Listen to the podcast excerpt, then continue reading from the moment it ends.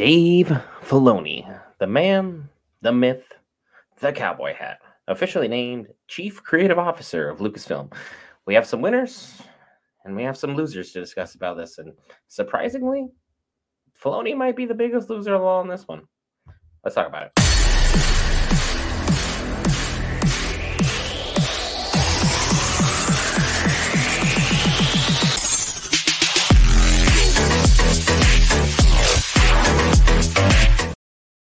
All right, guys, Brent here back with Geek, Geek Variants. We cover all things Marvel, DC, Lord of the Rings, anime, Star Wars, and this time, Dave Filoni, Chief Creative Officer. Big enough decision to warrant having its own video because look, Dave Filoni has been a creative genius. He has covered so many great things involving Star Wars that have had impeccable ratings over each and every time and iteration that he's come in because he came in and made the prequels even better than what they already were. He made the Clone Wars great he made Rebels, which was supposed to be a kid show, actually really entertaining. The first season was kind of drawl, but everything else afterwards, impeccably done. And then we had the Ahsoka show. He had his hands on throughout. Is anyone going to go out there saying, yeah, this show was terrible? This was bad. It set nothing up. No, it set up more stories than you could ever possibly imagine. And it was beautifully done. The acting was fantastic.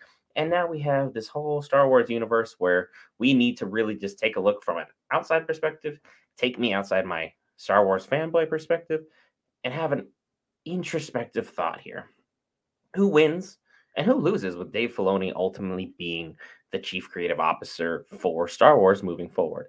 We're going to start off our winners because we want to start off with good news here. Star Wars fans have been needing some good news. It's been a while since we've seen anything super great come out of Disney, other side from like Ahsoka and maybe Andor.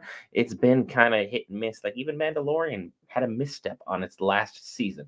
But the biggest winner on this, and I'm going to start off with the biggest shocker of them all just to get it out of the way Kathleen Kennedy. She is the biggest winner with this decision she can no longer take the full brunt of every decision that is made by the fanboys who either love or hate Star Wars.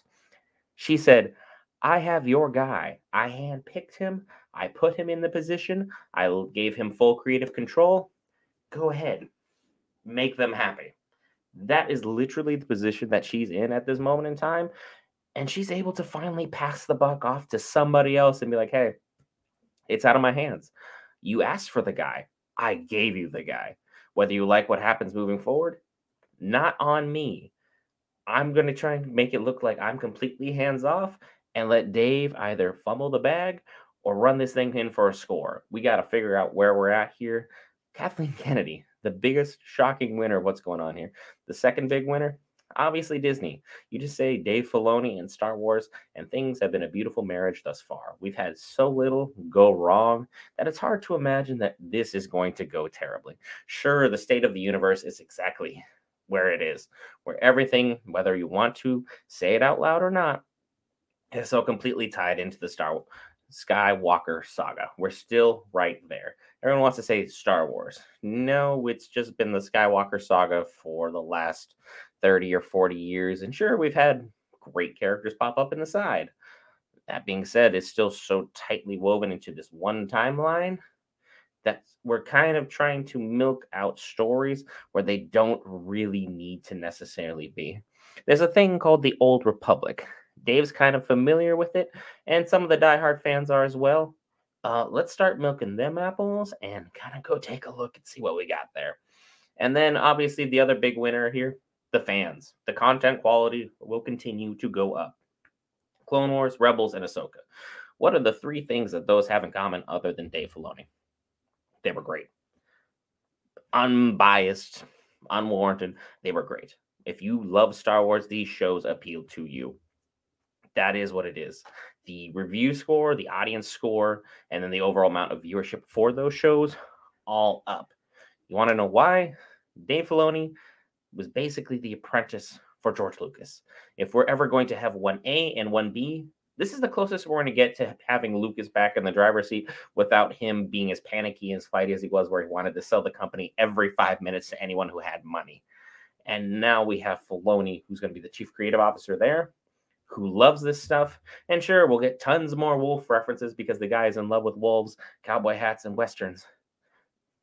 But that's kind of what this was in the first place when it came out in season one and season two was great. They kind of lost their way because once again they wrapped themselves up in Star Wars content that it didn't necessarily need to be involved in, and I felt dragged it down a little bit. Those are our three big winners Kathleen Kennedy, the fans, and content quality, which I'm shocked Kathleen, Kathleen Kennedy is even mentioned with content quality. So forgive me for that. And then here are our two big losers in this one. I'm going to start off with the biggest shocker of them all Dave Filoni. If Kathleen Kennedy's the winner, Dave Filoni has to be the loser. As chief creative officer, you're going to bear the brunt of everything that is good and everything that is bad. We're we see the same look with Disney, Kevin Feige.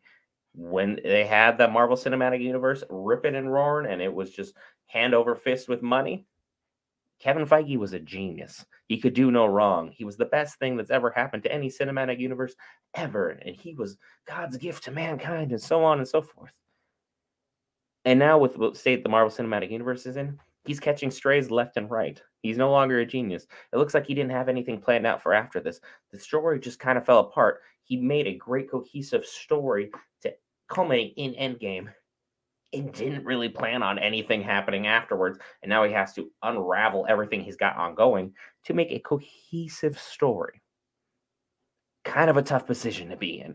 And Dave Filoni, with the state of the universe, which is the second loss here, with the state of this mixed bag that he's already got, he's going to have a lot of work cut out for him. He, whether he likes it or not, he inherited the sequel trilogy. What are you going to do with that? Are we going to fix it? Are we going to ignore it? Are we going to retcon it? What are we doing? I hate them. But that being said, part of me didn't like a lot of the early prequel stuff until we got a lot of the Clone Wars. I'm like, wow, this is great information I wish I had when these movies came out. So I know what is going on. And now the prequels are amazing. Can Filoni pull off a miracle and make me like the sequels? You never say never anymore. And now with the Mandoverse and the current state that it's in, because literally season three in a nutshell is we literally got back to where season two ended. And the only thing that's changed is Grogu is once more back with Mando. None of it was consequential. Nothing really mattered because we know at the end of the day, everything that happened with the Mandalorians really amounts to a whole lot of diddly squat in the grand scheme of things because the sequels are what they are. And even if Grogu is amazing and powerful and great, he's still going to go down with the sequels at the Jedi Temple and have everything just obliterated that Luke built. We already know where it's going. Is just how are we getting there?